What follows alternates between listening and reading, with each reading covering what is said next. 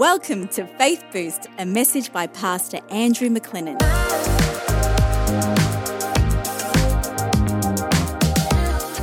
Hey, this is Andrew with you again, Digital God content creator, talking about Abraham, the life that just really stands out to us in the Bible as one of the greatest examples of a man of faith. And it's there, the story's there to inspire you and I. The New Testament says that the stories of Abraham and Noah and Moses and Elijah, they're there to inspire us, they're there to teach us and show us the way we should go. Now, Genesis chapter 26 says that in the lifetime of Abraham, he dug wells of water. Now, think about it. He's a farmer, he's in agribusiness, he's got flocks and herds, uh, he needs water. You know, water is life. And between him and Isaac, the Bible records seven different wells being dug. Incredible, God's number. So they dug seven wells between them. And water obviously gives water to their flocks, to their animals. Water grows uh, and their vegetation. They're probably growing veggies, they're growing herbs wherever they camped out. And water is life. And so they dug wells of water to provide life. But the Bible says in Genesis, Genesis, chapter 26 that the Philistines came along and stopped their wells. In other words, they filled their wells with junk to stop that clear water coming out of the well. It became dirty, it became polluted, it didn't help them anymore. And isn't this a metaphor that, you know, in life, stuff comes, junk comes in our life to stop our wells, to block the wells of water. Now, I'm talking about spiritual things here. You know, Abraham needed physical water.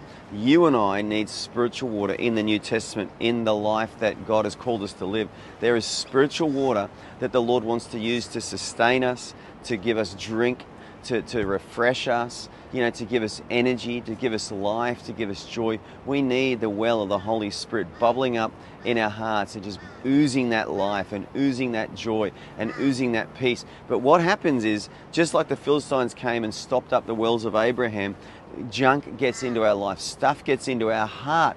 Okay, and so as a Christian, the Bible says in Proverbs, uh, guard your heart with all diligence for out of it flows the issues of life. We have to guard our hearts, okay? Your heart is your responsibility. My heart is my responsibility.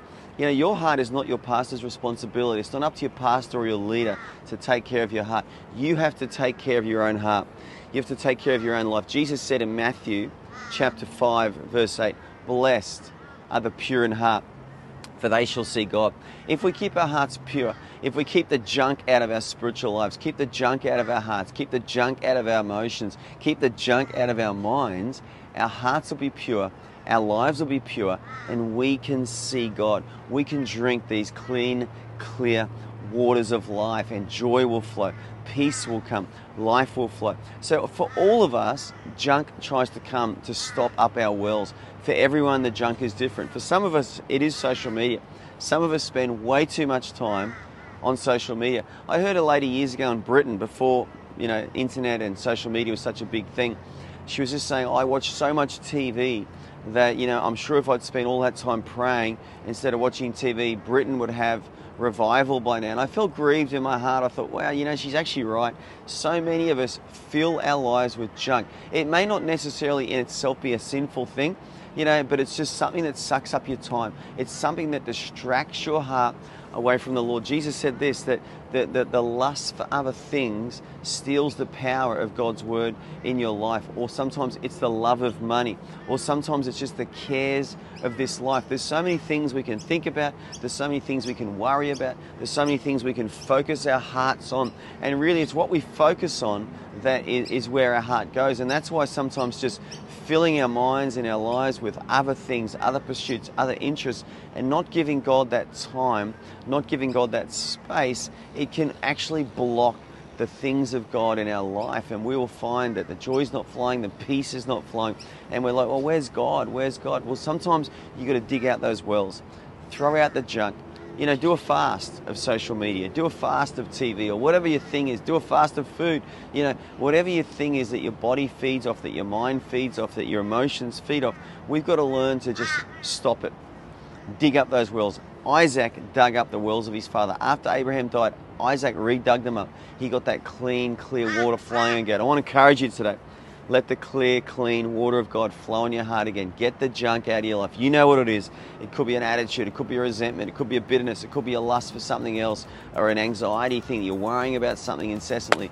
The Lord wants you to live anxiety free. Cast your cares onto Him because He cares for you, and that water will flow in your life again. Thanks for listening today. Please like and subscribe on our channels. We hope and pray that you are inspired and strengthened by these short, sharp, Bible based messages. We would love to know what you think, so write a review or comment. Pastor Andrew's website is i2aw.org. That's i, number 2, aw.org. If you've been blessed by this message, share it with someone and they can be blessed too.